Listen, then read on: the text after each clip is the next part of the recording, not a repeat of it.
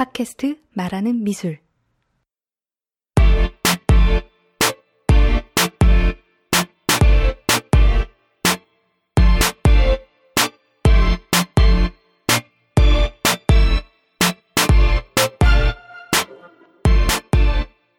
한 사람이 코끼리를 봤습니다. 그리고 그립니다. 코끼리 그림을 다른 한 사람이 봅니다. 코끼리라는 것은 정말 이렇게 생겼을까? 상상합니다. 상상이 실제와 같을 때 사람들은 감격합니다. 상상이 실제와 다를 때 놀라기도 합니다. 감동하거나 경악하거나 사람들은 눈앞에 그려진 그 무엇을 봅니다. 미술은 아마도 이렇게 보이는 곳에서 보면서 느끼는 것일 테죠. 그러나 지금 여러분이 듣고 계시는 팟캐스트 말하는 미술은 안 보이는 곳에서 미술을 보고 느끼려 합니다. 당장 눈앞에 보이는 것에서 잠깐 물러나 있는 걸지도 모릅니다. 그래서 고루할지도 내게는 멀게만 느껴질 수도 있습니다. 그러나 잠깐이라도 숨을 고르고 눈을 감은 채로 지금 봤던 것이 무엇인지 생각해 보려 합니다. 말하는 미술이 보려는 미술은 이런 미술입니다. 본다는 것을 생각해 볼 수 있는 미술입니다. 그리고 그 생각을 미술을 놓지 않는 사람들과 함께 마디마디 짚어가며 나누어 볼 수 있는 시간입니다. 이 시간은 아트스페이스 풀의 후원과 말하는 미술 연구 모임과 같이 여러 사람의 눈과 귀에 도움을 빌어 만들어집니다. 그리고 오늘 이 시간을 여는 저는 김진주입니다.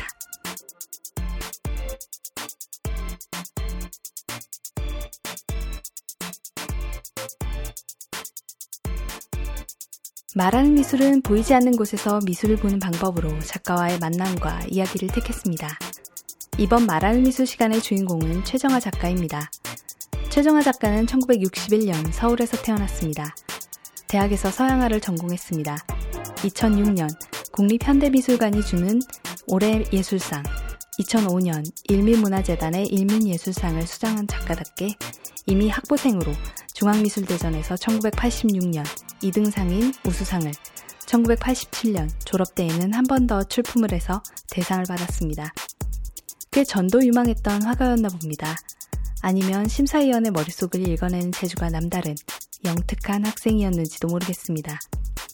그런 학생이 야망이 있었다면 각광받았던 작업을 계속했을 겁니다. 그런데 최정화는 관성적, 관습적 예측과는 다른 선택을 합니다.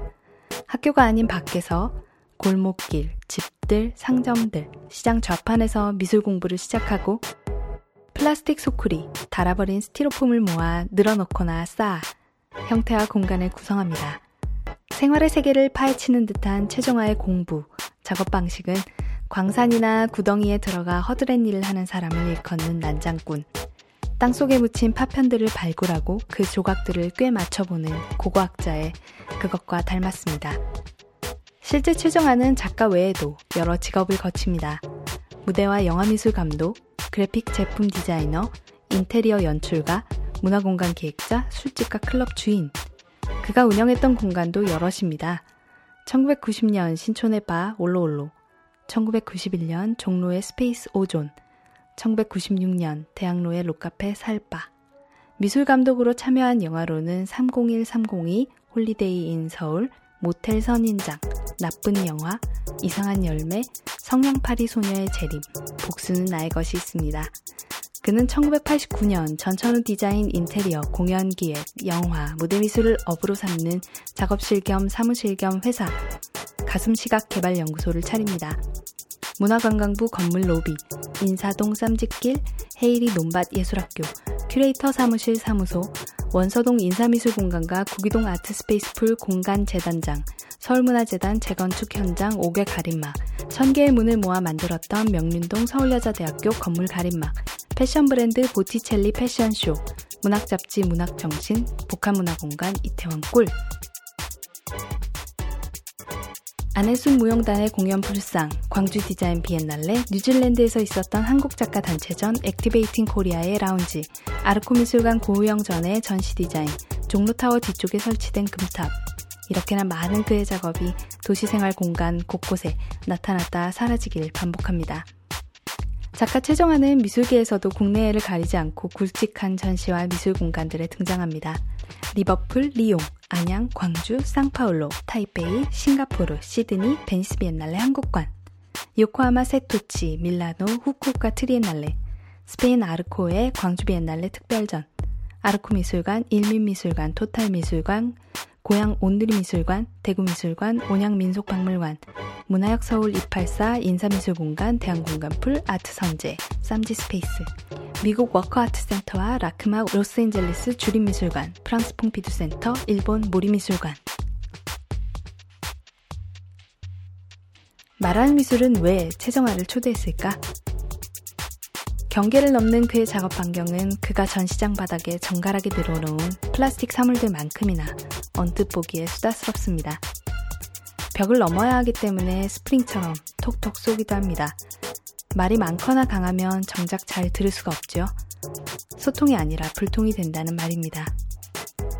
그러나 그의 작업을 내밀하게 들여다보면 그렇게 고요할 수가 없습니다.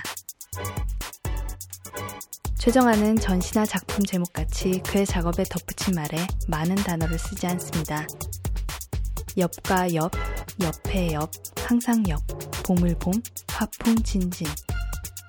그는 이렇게 고르고 고른 적은 단어를 박자와 질서, 반복과 같은 변화를 주면서 말하는 편입니다. 쉼표 없이는 느낄 수 없는 언어술이지요. 이 시간 많고도 적은 그의 말에 귀 기울이며 말하는 미술이 바라는 말, 미술의 말에 실마리를 찾을 수 있을 것이라 기대합니다.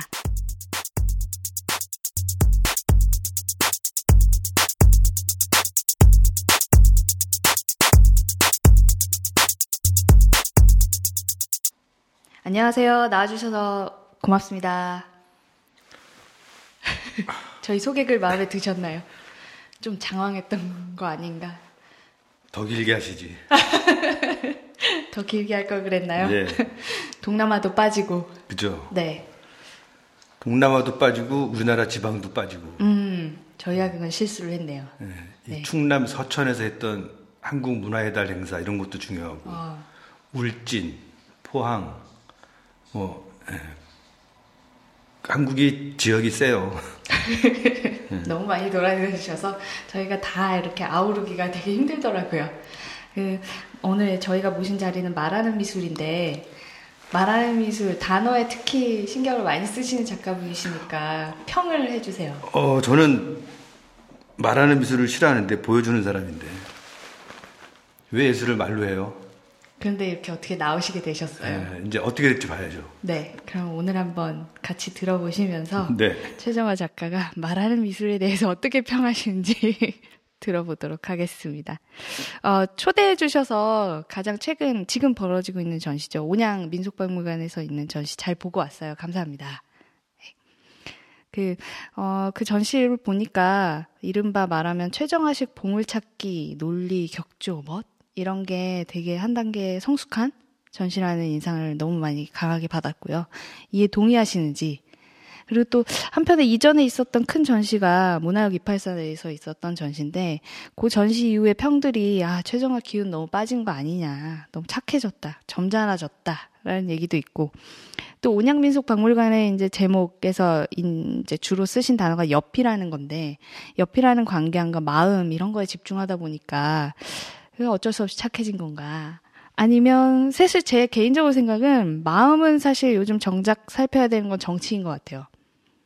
그래서 그런 변화나 이런 제 생각에 대해서 어떻게 생각하시는지. 근데 저는 점잖지 않은 적이 한 번도 없었는데 똑같은데 근데 사람들은 왜 점잖지 않다고 봤을까요? 그들이 보는 최정화가 따로 있겠죠. 그리고 성숙했다. 어, 성숙을 그대로 뒤집으면 숙성이잖아요. 그러니까 묵히기, 삭히기. 제가 제일 주장하는 게 그런 건데 묵은 김치, 된장, 고추장, 백김치도 마찬가지고 제대로 사가야 맛있잖아요. 사람이 나이 먹으면 삭는 거고 나이 먹어서 어린애처럼 놀면 그건 바보죠. 근데 저는 글쎄 뭐 저, 제가 저의 청춘이 어땠는지 모르겠는데 사람들이 그런 얘기 하는 거 보면 지금보다 못한 것 같은데 아, 확실해요. 그건. 그러면 숙성되기 이전에 보다 좀 더 말 많고 소리가 좀 시끌벅적했던 먼 과거로 좀 돌아가 볼게요. 저희가 작가 최정화를 모실 때, 아, 이 사람 작업 환경을 어떻게 파악해야 될까 고민을 많이 했어요. 그러면서 외도와 본업, 부업과 본업, 이렇게 나눠보면 어떨까? 그 외도에는 공간을 운영했던 시절이 분명 들어가 있고요. 작가한테 이런 공간들이 왜 필요해서 만드신 걸까요? 우선 외도와 본업이라는 자체가 잘못되어 있죠. 아니 다섯 손가락 깨물어서 안 아픈 게 어딨어. 다 한 손가락인데. 그리고 외도 본업 이런 생각할 여유조차 없었고 저는 직장인이고 너무나 바쁜 삶의 현장에 있었던 이 creative director인데 근데 정말로 일하는 걸 좋아했죠. 즐거워했고 닥치는 대로 일했고 분야 그리고 그 분야의 관계 뭐 넘어 그런 생각 같은 건 한 적이 없고요. 어, 오히려 자유롭게 그냥 어 했을 뿐인데. 그러니까 예술력, 디자인력, 뭐 뭐야 저 공예, 무대, 인테리어 막 그걸 왜 갈라요? 그게 그냥 자연스럽게 된 건데 자연스럽다는 뜻은 자유스러운 거거든요. 그리고 아무 생각 없이 했어요, 진짜로. 그 아무 생각도 없이 했다고 그러시는 그 처음 시작이 뭐였을까요? 어떤 공간이었죠?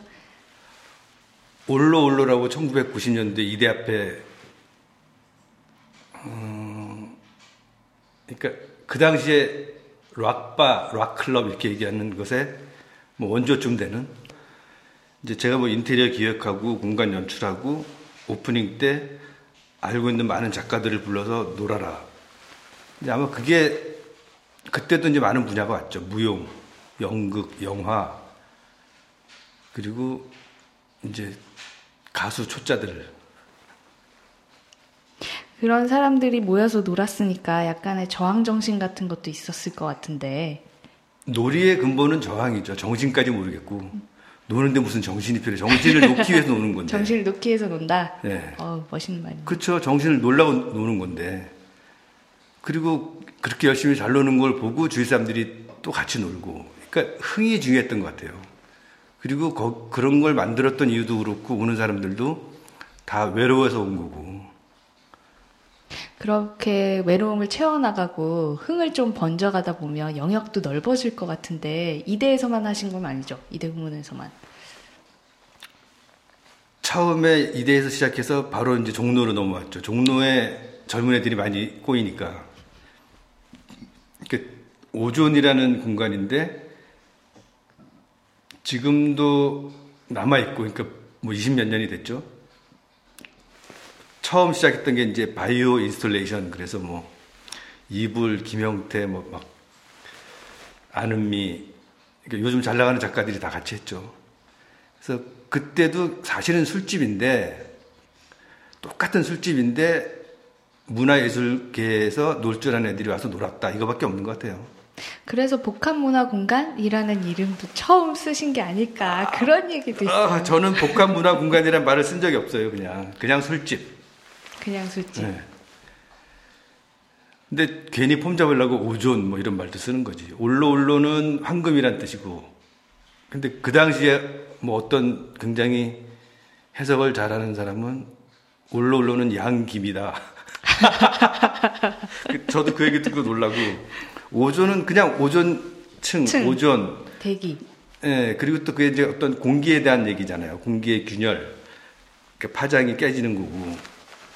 지하 공간이었기 때문에 일부러 오전이라고 맑은 공기를 쓰고 싶다 음. 그랬고. 그래서 이제 단어를 되게 좋아하고 단어 하나면 이야기가 된다고 저는 생각을 하고 해석은 각자의 몫이고. 근데 그 오전이 아직까지 남아 있어서 기분이 좋고.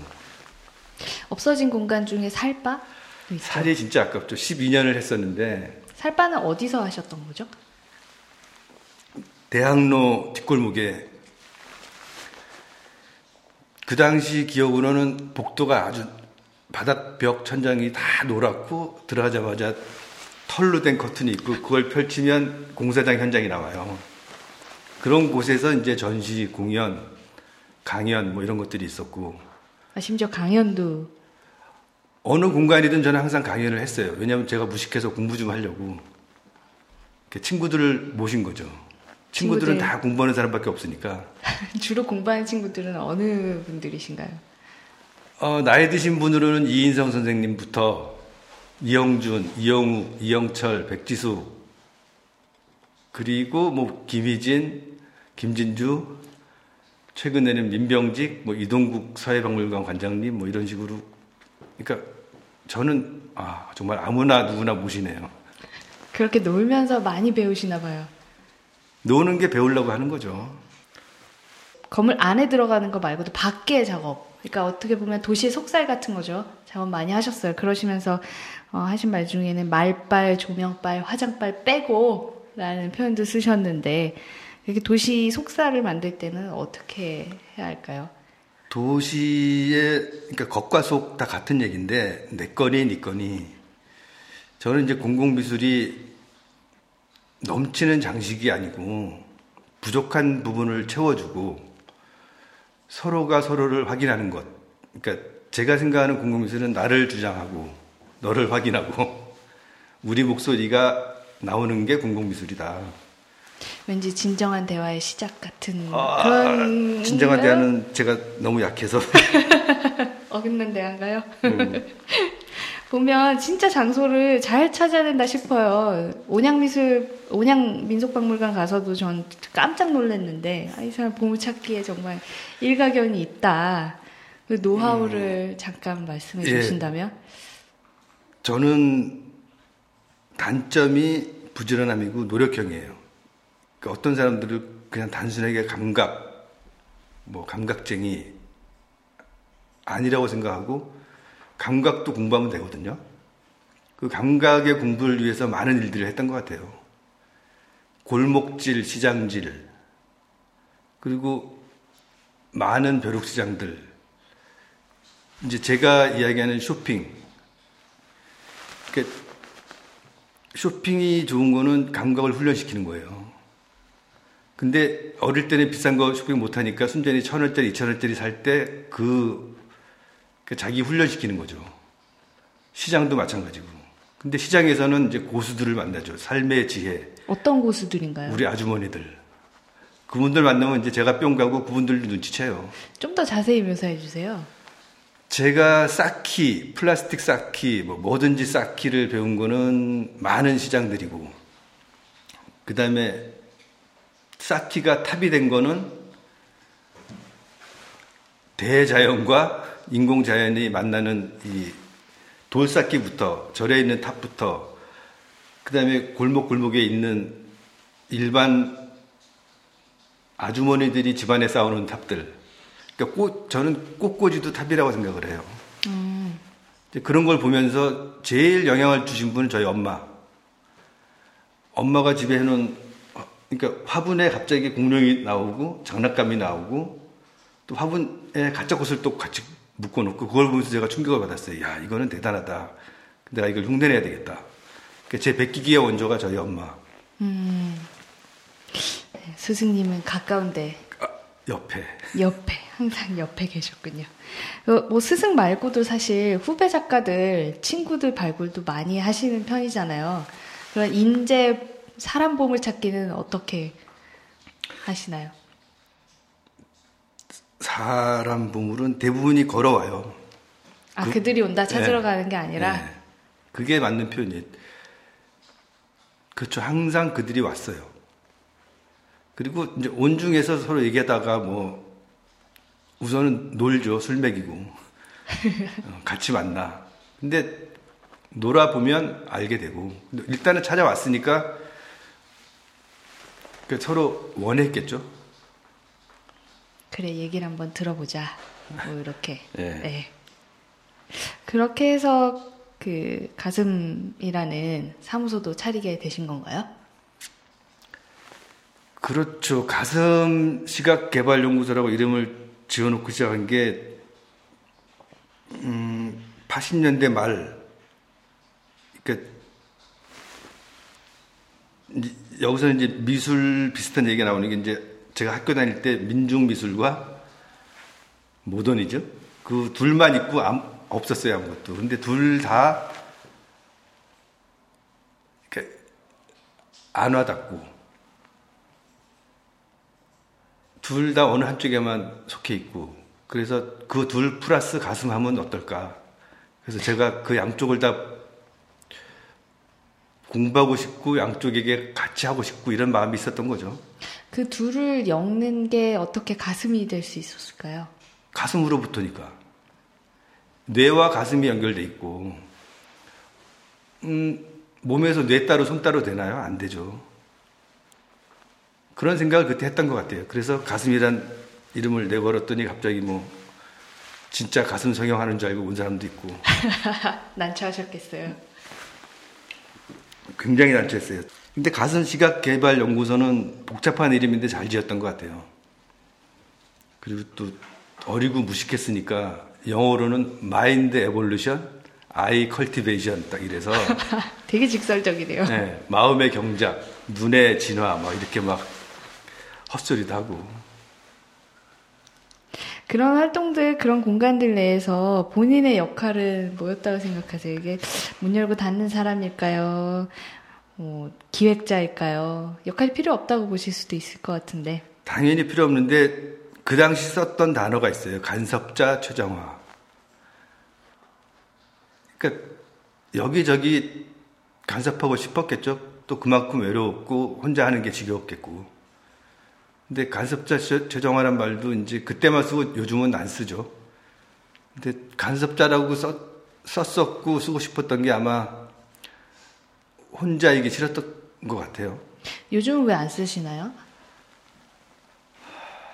간섭하기 싫어서는 아니고 간섭은 하고 싶은데 이제 간섭 안 해도 간섭이 되니까. 어, 왜 간섭 안 해도 간섭이 된다고 생각하시죠? 많이 부딪히나요? 그냥 살면서도?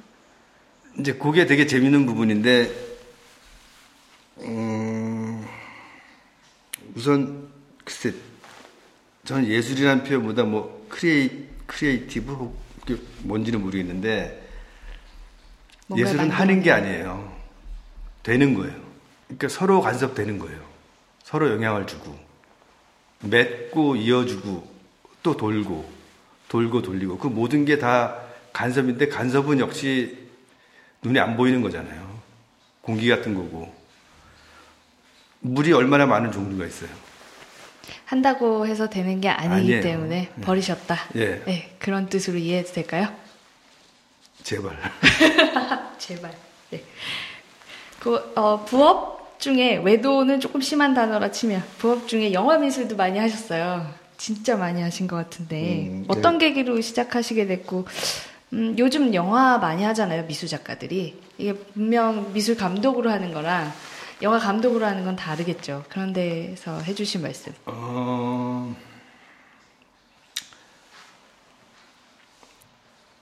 옛날 거보다 지금 얘기를 먼저 하면, 그래서 저는 미디어를 잘 모르고 미디어 아트를 싫어해요. 모든 것이 미디어인데 뭐 이렇게 어려운 미디어를 쓰는지. 그리고 제가 영화 미술이라는 거 할 때는 돈 벌려고 한 건데. 아. 심플한데 저는. 돈을 많이 벌 어, 예술이 하는 일 중에 혹은 예술가가 하는 일 중에 자기 감각을 팔아먹고 자기 생각을 팔아먹고 자기가 알고 있는 것을 팔아먹는 게 예술가의 본업이에요. 예술가는 많은 걸 팔잖아요. 생각도 팔고 그림도 팔고. 근데 일견 보면 예술의 어떤 자율성 혹은 자유 그 자체를 위해서 사실 팔지 말아야 된다 이런 얘기도 있고 최정화의 작업을 뭐 키치 상업 이런 걸로 읽으면서 보는 것도 있어요. 저는 키치를 한 적이 한 번도 없는데 저는 고상한 만약에 키치를 얘기하면 저는 정말 정신적 예술만 해왔는데 왜 그걸 키치라 그러지? 한국의 키치는 그렇게 쉬운 게 아니에요. 정치 키치, 경제 키치, 문화 키치, 생활 키치, 몽땅 키치인데 그 외에 저는 정말 순간 작업만 했는데. 아, 명답이신 것 같습니다. 진짜인데. 이제 주요 전시라고 저희가 꼽았던 음, 지금 현 녹음되고 있는 현장이 아트스페이스 풀이에요. 그래서 대안공간 풀 뭐 동네는 다릅니다. 구기동이 아니라 인사동이었고 개관 기념전 1999년 스며들다 전 얘기를 해보겠습니다. 사실 어, 솔로 쇼가 아니에요. 누구랑 같이 하셨죠? 정서영 씨. 그 조합을 지금 봐도 되게 이상할 정도로 흔치 않다라는 평이 가능할 것 같아요. 당시 박창경 풀 기획위원이 리플렛에 서문을 쓰면서 이런 표현까지 했습니다. 최정화 정서영의 작업을 한 공간에서 본다는 것은 어, 심표하고 아 다운표 외다운표 하고요. 해부대 위에 놓인 우산 외다운표 닫고처럼 초현실적인 것이다라고까지 표현을 했어요. 이 말은 즉슨 그만큼 두 작가가 다르다, 굉장히 불연속적이다, 간극이 있다라는 뜻도 될 것 같은데 어떻게 해서 둘이 이제 매칭이 된 건가요? 누구의 작품인가요? 저는 이게? 초현실적이라는 것부터 부정하는데 네. 굉장히 큰 그림 중에 한 부분이 자연스럽게 같이 있었던 그 그때나 지금이나 제가 똑같이 하는 얘기가 대립의 일치. 대립의 일치가 연금술의 근본이에요. 모든 상극이 만 근데 연금술과 노자 도덕경에 나오는 반자도 지동 모든 것은 극에 달하면 다 통한다.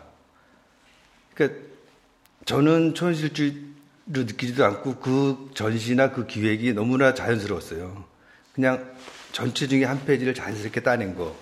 오히려 다르기 때문에 자연스럽게 스며들 그럼요. 수 있었다. 네, 네. 그리고 뭐 다른 사람들이 얘기하는 것처럼 그러한 긴장 관계나 그러한 뭐, 뭐 시너지 효과도 어, 시너, 얘기하고 그런 것도 그러죠. 없이 그냥 잘 있는 옆. 그때 음, 정서영 작가 작업 중에 좀 기억이 남는 거 있으세요? 어, 그 지금 파란 플라스틱 쓰레기통, 물통인지 쓰레기통인지 청소 도구인지 그리고 뭐 어. 음. 음. 그 옆에 있었던 선생님 작업이 뭐였나요? 저는 태국에서 사왔던 지금 제가 하고 있는 세계의 선물의 원본이죠. 그러니까 금색탑 그리고 플라스틱 컵으로 만든 수평탑 그 다음에 제가 제일 좋아하는 때밀이 타올 그러니까 서울 때밀이 때밀이 타올을 수십 장 겹쳐서 색깔들이 중첩돼서 형광색으로 보이는 그 때밀이 타올로 만든 벽화. 그때 1999년 무렵 이제 2000년 초인데 이때 그러면 지금 하시는 최정화식 미술의 어법이 좀 정리가 된 상태였나요? 아니요, 저는 지금도 정리가 안 됐고 그때도 안 됐고 앞, 앞으로도 정리 안 할 거예요. 그건 남들이 해줄 건데 왜 내가 해? 음. 그게, 그게 그거죠. 왜 말로 해?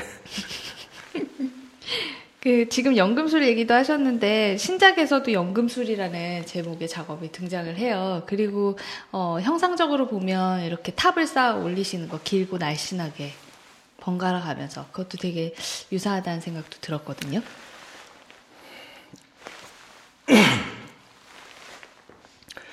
그렇죠. 연금술의 원본이 그때가 시작인데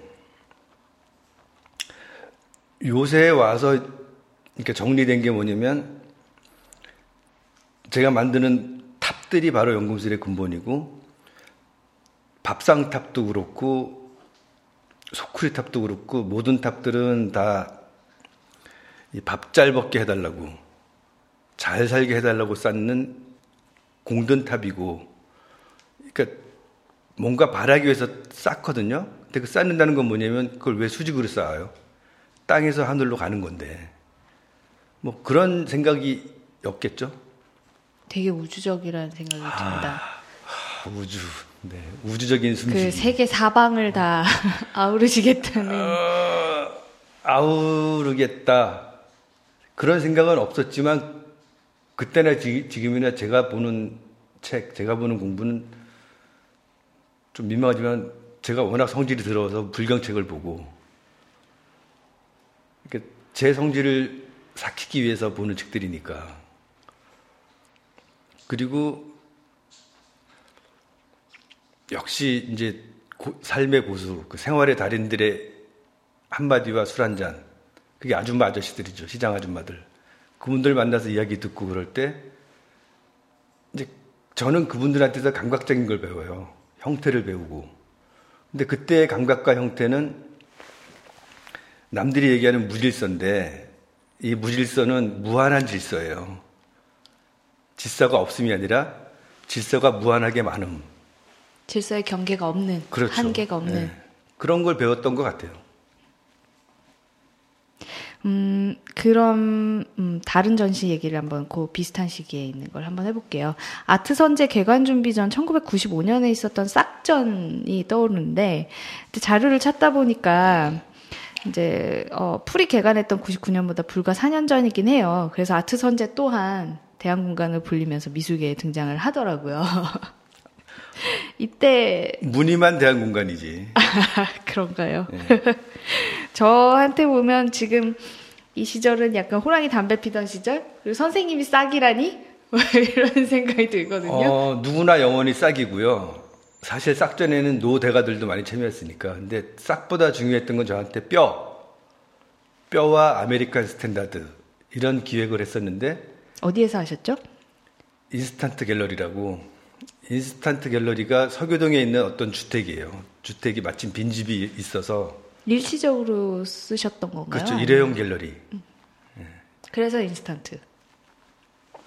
일회용 갤러리에서 기획을 강경화 씨라고 그 당시 샌프란시스코 아트 인스티튜트에 있던 그 친구가 American Standard를 고 제가 뼈를 하고 그래서 그래서 그래픽 디자이너부터 건축가부터 많은 사람들이 모여서 놀았죠.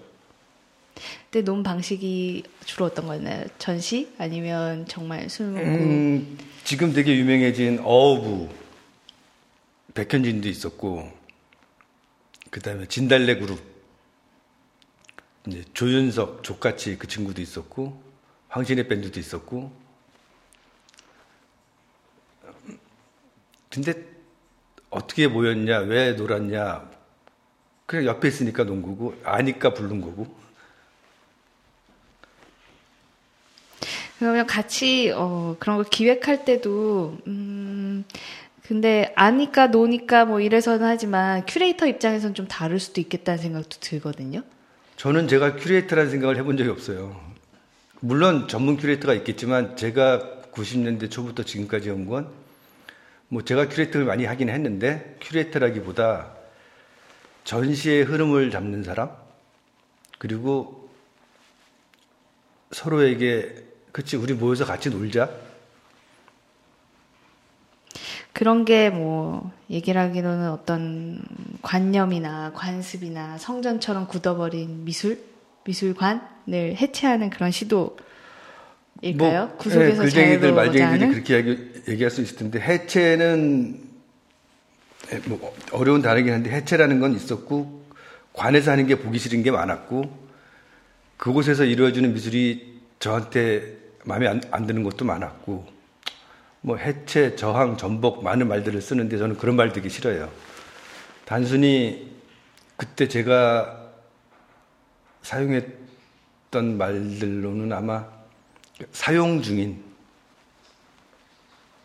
이제 이거는 이 전통과도 통하는 얘기인데 저는 현대 미술 뭐 현대 미술의 뭐 많은 그 전복 저항 뭐 이런 얘기도 중요하지만 그때 제가 되게 하고 싶었고 지금도 똑같이 말하는 게 전통은 전해져 내려오는 건데 안 쓰는 전통을 전통이라고 내세워요 우리가.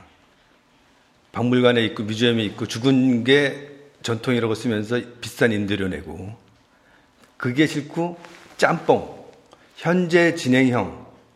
그건 뭐냐면 어제랑 오늘이랑 내일이 막 섞여 있는 그 혼돈 자체가 저는 이게 우리 전통이다. 이 막가파를 보여주자.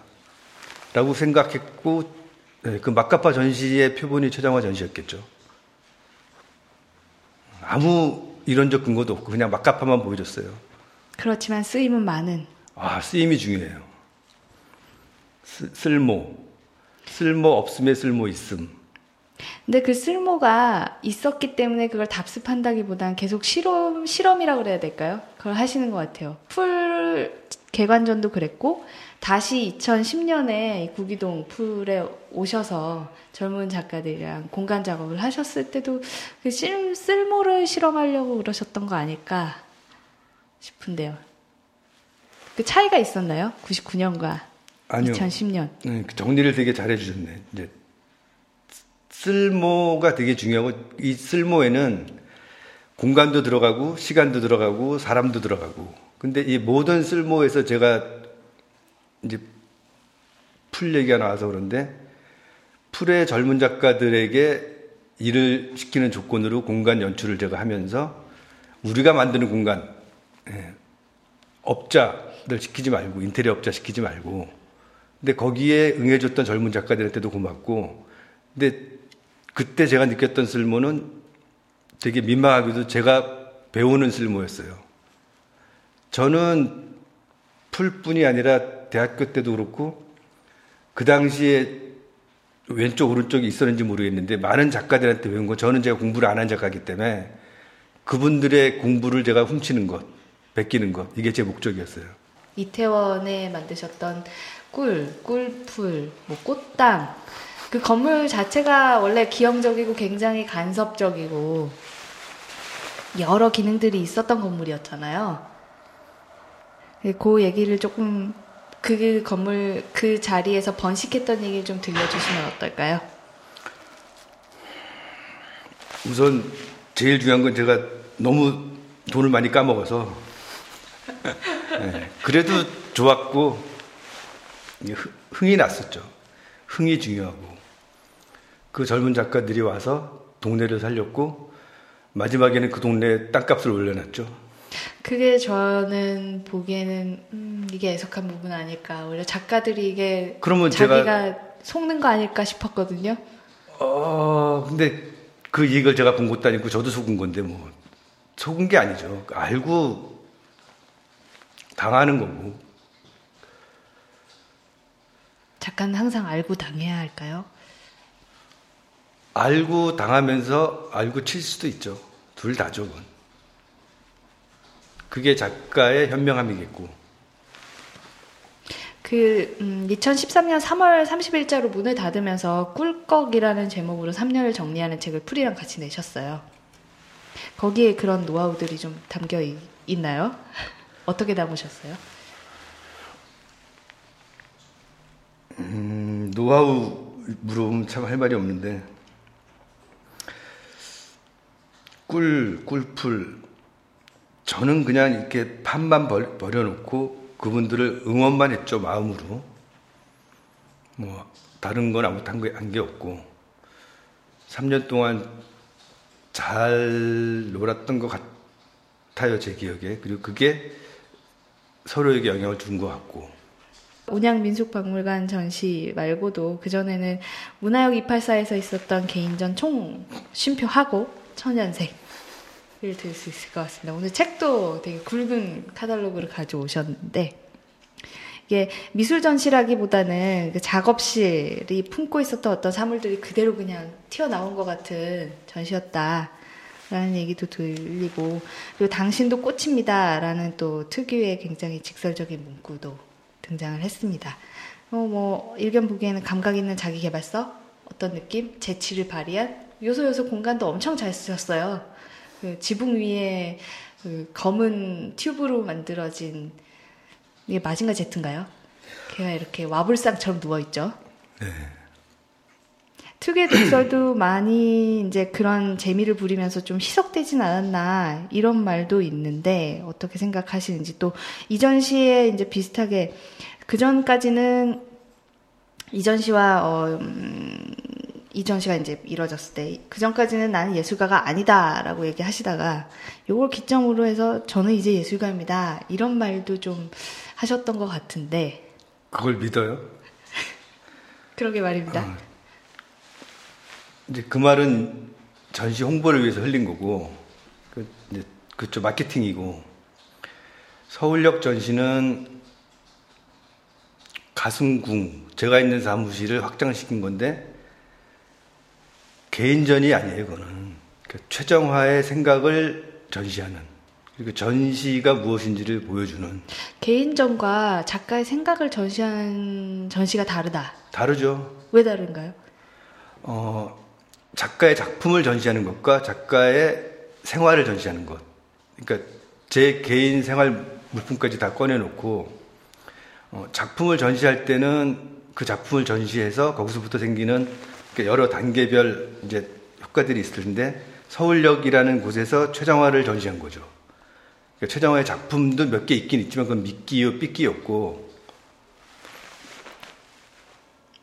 크게는 광장에 있었던 그 꽃의 매일이라는 소쿠리 기념비부터 그 뭐이 꽃의 속도, 폐허, 흔들리는 샹들리에 그러니까 굉장히 시각적, 촉각적, 감각적 전시라고 얘기하는데 그것들이 끊임없이 보여줬던 거는 최정화의 생각을 정, 리한다 예. 그리고 그 네. 미끼로 서울역이라는 장소가 그러니까 지어진 1920 몇 년대부터 그리고 지금까지 용도 폐기됐다가 다시 쓰이면서 그 서울역이라는 장소를 살리는 전시.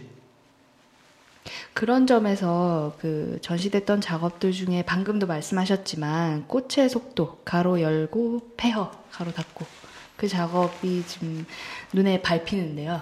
보면 그 작업을 좀 묘, 묘사를 해보면 천장에 굉장히 둥근 거울 정말 커요.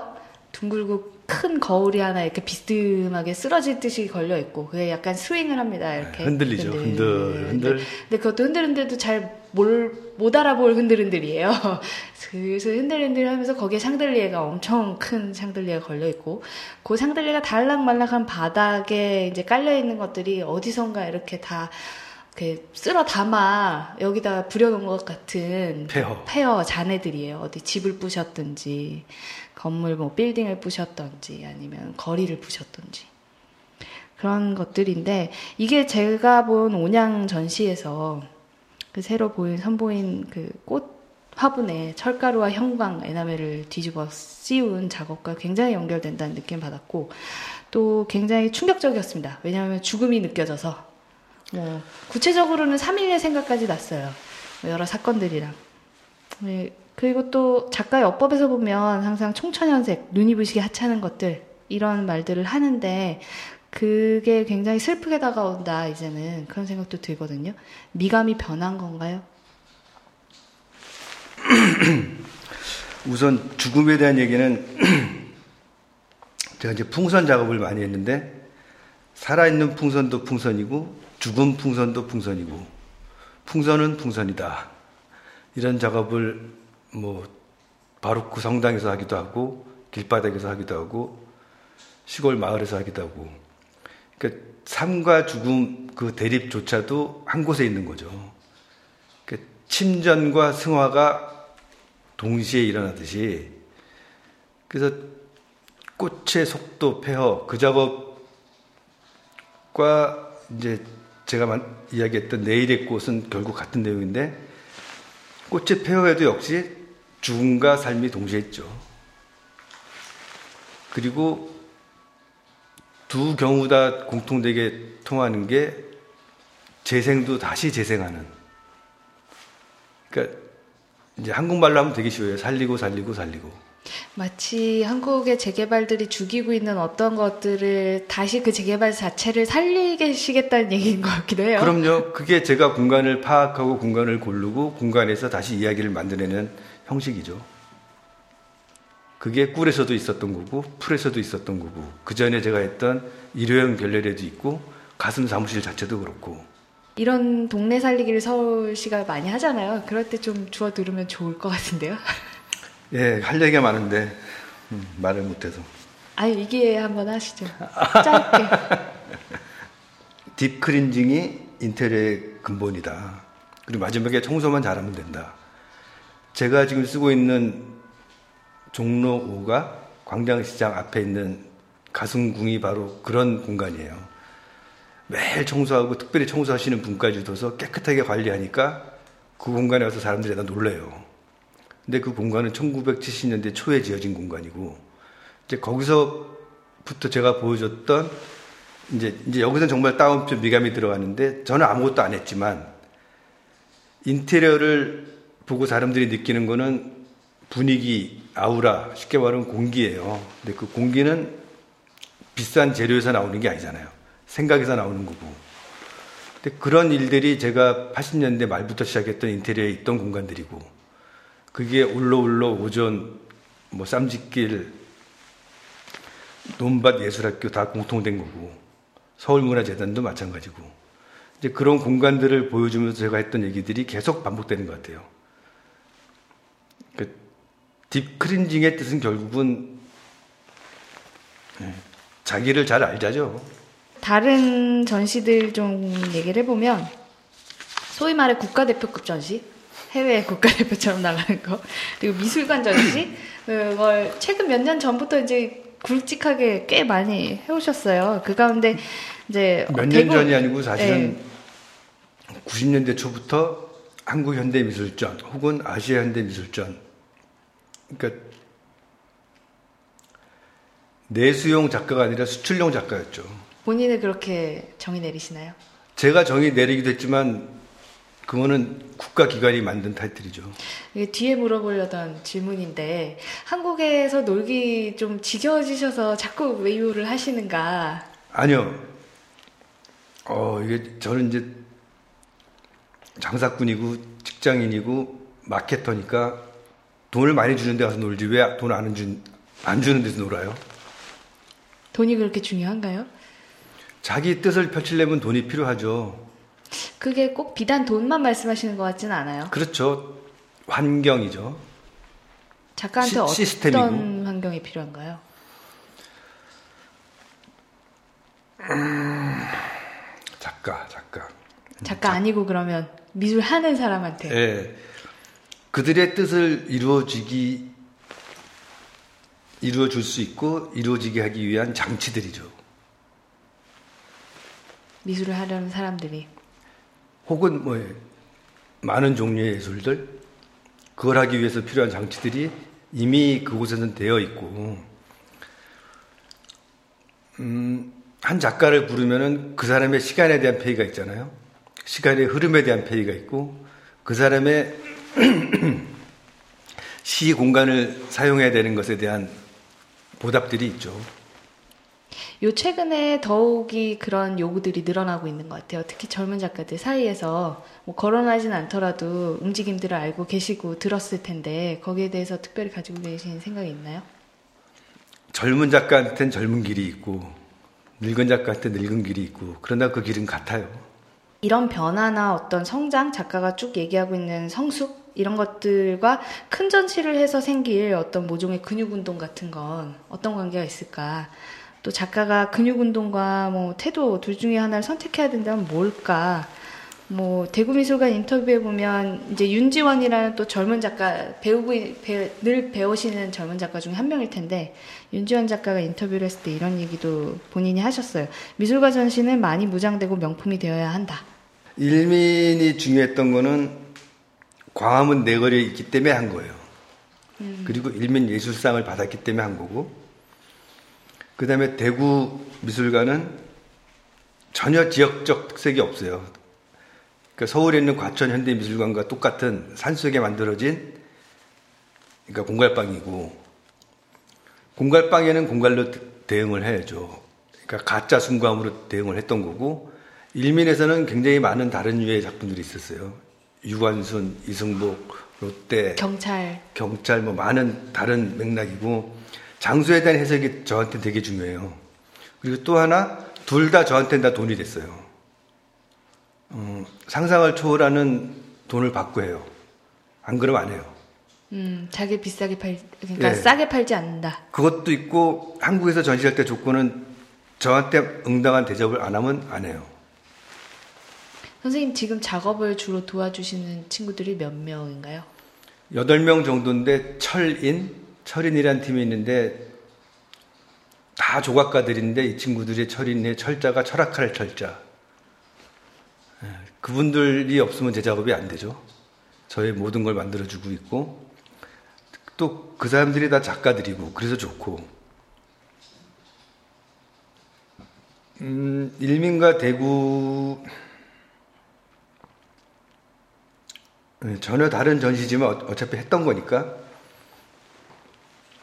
대구 같은 경우에서는 개인전이긴 한데 개인전을 빙자한 장소를 때우는 전시에 빈 공간을 메울 작가가 없었으니까. 근데 저는 거기에 제 작업은 커미션으로 해서 콜렉션이 되는 조건이다. 이거는 작가의 상수를 미리 밝힐게요. 그 정도의 전략을 가지고 해야 돼요. 그게 말씀하신 어떤 근육 운동? 그렇죠. 일까요? 명품으로 무장된. 음. 자기 가치를 작가가 스스로 세운다라는 얘기도 되는 것 같아요. 절대로. 작가 스스로 자기 가치를 알아요. 안 돼서 뻥 칠 때는 뻥이 안 통하는데 뻥이 통하겠어요. 그 철인 분들과 같이 일할 땐 서로의 가치를 어떻게 존중하시나요?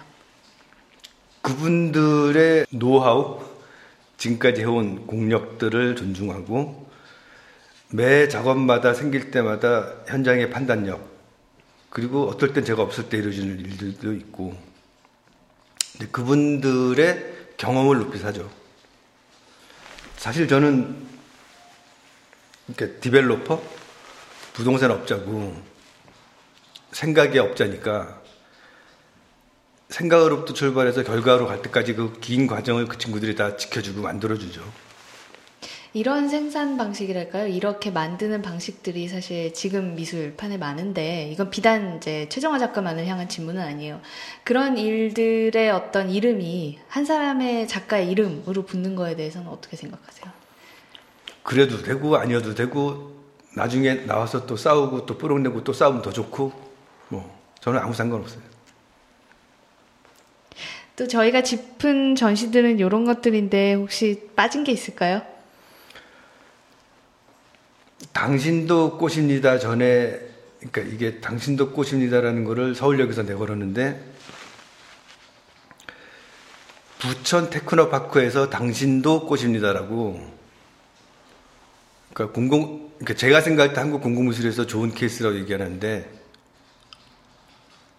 공단에 있는 근로자와 그 지역 사람들이 고철, 폐철을 모아오면 제가 그걸로 꽃을 만들어 줬어요. 거대한 목련을 만들어 줬는데 그리고 그 밑에 좌대를 이제 조민석 씨가 만들고 공동 작업이기도 하고 그거를 지금도 그들이 앉아서 즐기고 자기가 가져왔던 물건들이 꽃에 꽃으로 됐다는 것에 대해 서로 감사하고 이런 유형 유형하고 일본 세토우치의 이제 태양의 선물. 거기가 올리브가 나고 그 올리브 그쵸 올리브 기름인데 올리브로 유명해진 섬인데 거기서 저한테 섬의 상징물 기념물을 기념물을 부탁을 하는데 제가 그분들은 그냥 꽃나무 과일나무 이런 걸 얘기하는데 제가 아 아니다. 여기는 올리브 왕관이 필요하고 이 왕관을 이 지역에 있는 학생들과 같이 만들자 공간 경영, 장소에 따른 해석. 저는 그 맛으로 하고, 아까 해외 전시도 나오는데, 여행을 좋아하고, 이 풍광이 좋고, 역사가 좋고, 정말 제대로 된 전시장이 아니면 안 해요. 가서 썬텐도 잘 할 수 있고, 대접 잘 받고, 이제 그 장소에서 그 장소에 대한 해석을 해주는 것. 아마 그런 역할이 역할을 따라서 제가 스스로 정한 기능이기도 한데 그게 그곳에 있는 시민들과 어떻게 통하나 그런 지점들을 저는 보고 있는 것 같아요. 아무 데서나 시작해라. 누구나 스승이요 작가다. 주인이다 창조자다. 웬 뻥이야. 어 아무렇게나 실수하라. 제발 실수하라. 더 빨리 더 많이 실수하자. 잘 하려고 하지 말라.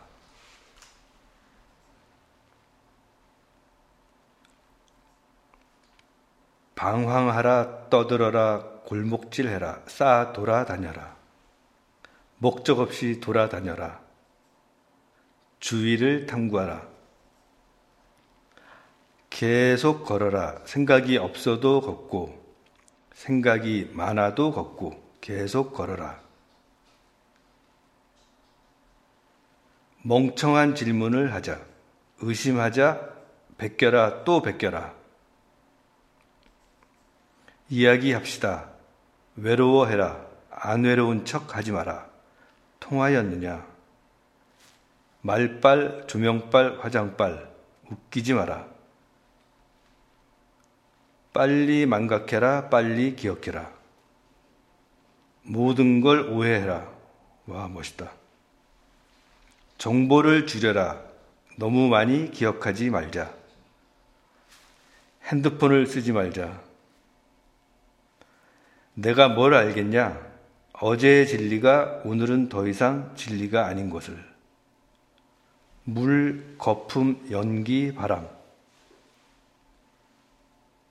일상생활, 실천, 일상생활이 바로 현재 예술의 무대이며 전쟁터다. 지금 읽어주신 책은 제목이 뭔가요? 선택의 조건이라는 전시에서 제가 했던 말을 최정화 선언문이라고 써놨네요. 누가 하셨죠? 이거 집주처럼 이렇게. 제가 한 말을 누가 정리해 줬는데. 김희진 큐레이터 네. 하셨죠? 이 인사미술 공간도 공간 재개관 작업을 하신 거였잖아요. 네. 이건 뭐 작가들과의 공동 작업은 아니었는데 어떠셨어요? 이 작업은? 인사미술 공간, 음... 공간 디자인 작업들도 많이 하셨고. 그 비원 옆에 있다는 그 지역적인 특성이 되게 중요했고. 창덕궁 옆에 있죠? 예. 그리고 그 자리에서 이제 저는 경관에 대한 얘기를 많이 하는데 풍경 만들기. 제가 만드는 풍경 중에서 그 장소는 좀 유별나게 그러니까 어제랑 오늘이 잘 만날 수 있는 그런 공간이죠. 그렇게 얘기하고 싶어요. 그러니까 나의 왼발은 과거고 오른발은 내일이다. 그러니까 미래라고 얘기 안 했어요. 그러면 내 몸은 현재예요. 그러니까 현재 속에 어제랑 내일이 다 같이 있는 거예요. 그렇죠. 그게 또 짝을 맞춰서 갈 네. 때. 그렇죠. 한 발만 갈 수 없잖아요. 그럼 깽깽이가 되는데. 근데 이제 이런 생각들이 녹아들면서 공간을 바꾸는 작업들이 진행되는 거고 운영 작업도 마찬가지고 화풍 진진도 마찬가지고. 화풍 진진은 요 최근에 기획하신 전시죠? 예, 청담동에 있는 어, 이것도 말하자면 문화 공간인데 패션샵인데 이제 제가 그 공간에서 1년에 4번 전시를 기획해요. 이제 저 혼자가 아니고 서해박물관의 이동국 씨하고 민병직 씨하고 셋이서 봄을 봄, 여는 여름, 가는 가을, 겨우 겨울 네, 이런 전시를 준비하고 있어요.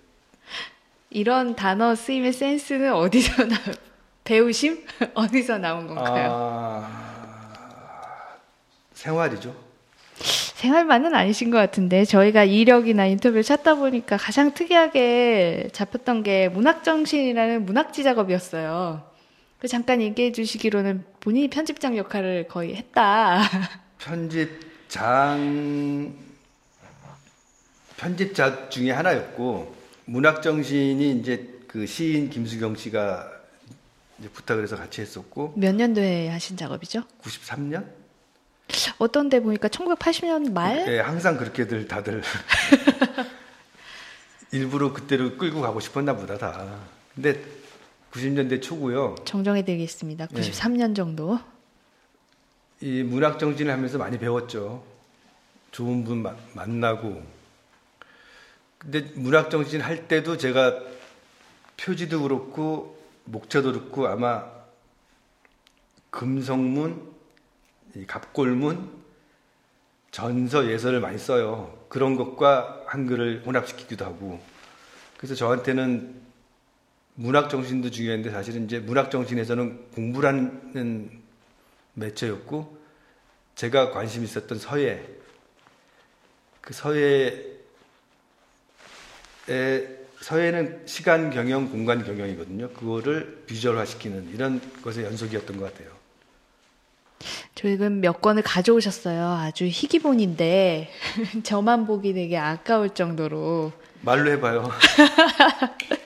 묘사를 해드려야 될까요? 지금 자평하시기로는 이제 아 지금 봐도 굉장히 어, 앞선 작업이다 디자인 작업으로 그런 자평도 최근 인터뷰에서 하셨는데 그 제목도 남다르고 다른 어 여기 실린 글들에 대한 어떤 뭐랄까요 읽을 만한 거리도 엄청 기, 깊이 있는 일, 음, 글들인 것 같습니다. 뭐 연극 얘기도 있고 시 얘기도 있고 미술 얘기도 있고 영화 얘기도 있고 기억에 남는 어떤 글 제목 같은 거 있어요? 근데 중요한 게 문학 정신이라 거꾸로 써 있어요. 항상 항상 거꾸로 써 있고 표지부터 뒷표지 안에서 쓰이는 도판들이 제가 생각하고 있는 작업들을 편집한 거죠. 아마 10월호는 이게 청와대에 있는 청와대 대문에 있는 무궁화를 제가 따온 거예요. 네, 무궁화 찍어서. 앞에 암술 이 수술인가요? 암술인가요? 이게 있는 거고 또 꼽아주신 것 중에는 이게 좀 약간 슬픈 이야기가 될 수도 있는데 이게 몇 호로인가요? 문학전신 거꾸로 있어가지고 또 12호로 12호로입니다. 여기에 1994년 12월호 새로, 새로운 문화를 향하여 여름사라고 책 등에는 써 있고 사진은 박희성 사진가가 찍으셨대요. 앞에는 말씀하신 대로 문학 정신이 궁서체로 거꾸로 좌측 상단에 써 있고 그리고 바나나가 한몇 어, 개인가 이게 한 64, 24, 24개 정도 있는 것 같아요. 그 이제 몇 개는 반쯤은 거의 썩어 문드러져 가고 있습니다. 그 뒤편에는 배추가 두 폭이 있는데 어, 배추가 이제 치마를 펼친 것처럼 이렇게 서 있어요.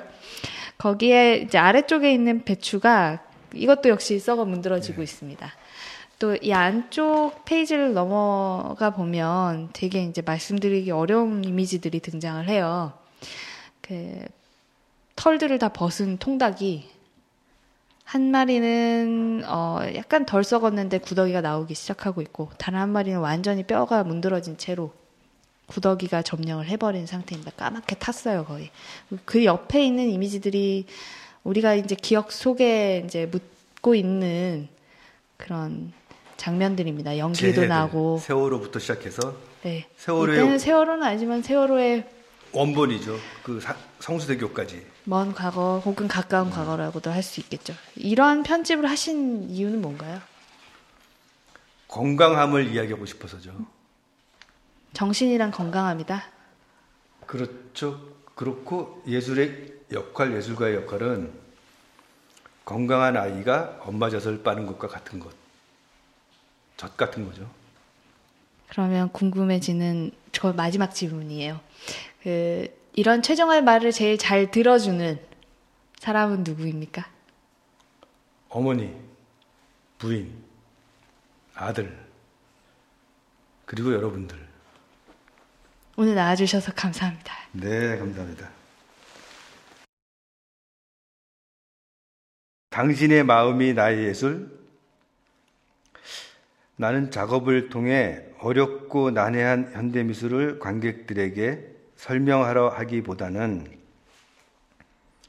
숨을 쉬는 꽃들과 플라스틱처럼 보자마자 누구나 알 수 있게끔 익숙하지만 화려한 풍경들로 하여금 당신들의 눈을 번쩍 뜨이게 해 시각을 매혹시키고 입을 활짝 벌려 웃음 짓게 합니다. 온갖 꽃이 피어나는 한 그루 플라스틱 나무들. 이 낯선 아름다움들로 당신의 마음을 여는 그 순간들이 바로 나의 예술이 시작되는 순간입니다.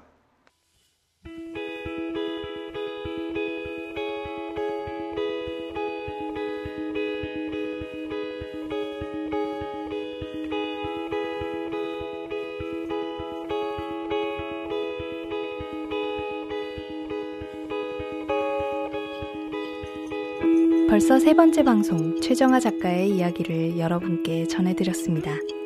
최정아 작가가 말하는 미술에 던진 질문처럼 미술은 말해질 수 없는 것일까요? 아닐까요? 들으시는 여러분들은 최정아의 작업에 견주어 이 질문에 관한 명쾌한 해답을 찾았는지요? 누군가는 그래, 미술이 이렇게 환경으로, 삶으로, 언어로 확장되었지 라고 고개를 끄덕거리겠고 또 누군가는 미술이 일상 속 사물이나 언어가 될 수는 없지 라고 단호히 고개를 저을 수도 있을 겁니다. 또 다른 누군가는 사물이나 언어를 취하면서도 그것을 넘어선 사유를 가능케 하는 것이 바로 오늘의 미술이지 라고 속으로 되뇌일지도 모릅니다. 점점 더 어려워지는 판가름 대신 그와 나는 말들의 옆자리에 몇 가지 단어를 이어 놓아 봅니다. 장소 혹은 공간, 외로움, 발걸음. 최정화는 장소에 따른 맛을 찾아내고 장소가 사람과 어떻게 통하는가를 고민하고 만드는 일이 그가 생각하는 작가의 역할과 기능이라고 말합니다.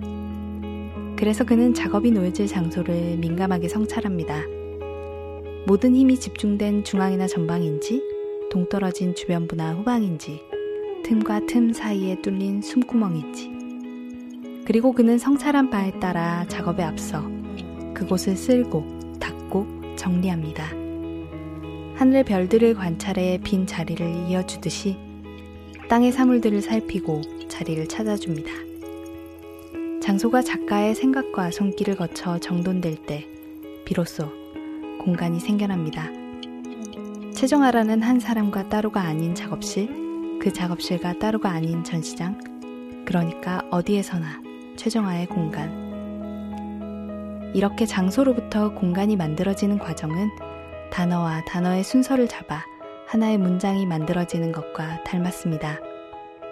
말하기 위해 여러 단어를 가지고 있듯이 최정화의 공간 어디에서나 총천연색 사물들이 즐비합니다. 최정화는 자신이 사물들을 많이 모으는 탓을 외롭기 때문이라고 합니다. 그리고 외로움이 얼마나 사랑스러운 행복인데 라고 덧붙입니다. 그가 외로워서 사랑스러운 사물들에 붙이는 찬사처럼 하찮음은 눈부심이고 엉성함은 치밀함이고 무거움은 가벼움 그래서 하나가 부족할 때 생기는 아름다움과 행복입니다. 왼발 오른발 하나를 빼야 하나가 앞으로 가고 다시 그 하나가 뒤로 물러서야 앞으로 가는 발걸음과 같습니다. 미술의 말도 어제와 오늘이 발걸음을 맞춰 내일을 그릴 수 있길 바라봅니다. 팟캐스트 말하는 미술, 만드는 사람들, 진행 김진주, 편집 이지아, 커뮤니케이션 디자인 나혜미, 기술 이희인, 음악 선곡 권병준, 연구 모임 구정현, 예희정, 홍한나, 자문 박찬경, 이성희, 정은영, 이동호, 공승배, 도움 아트스페이스풀 이성희, 정재은, 김영랑, 제작 양혜규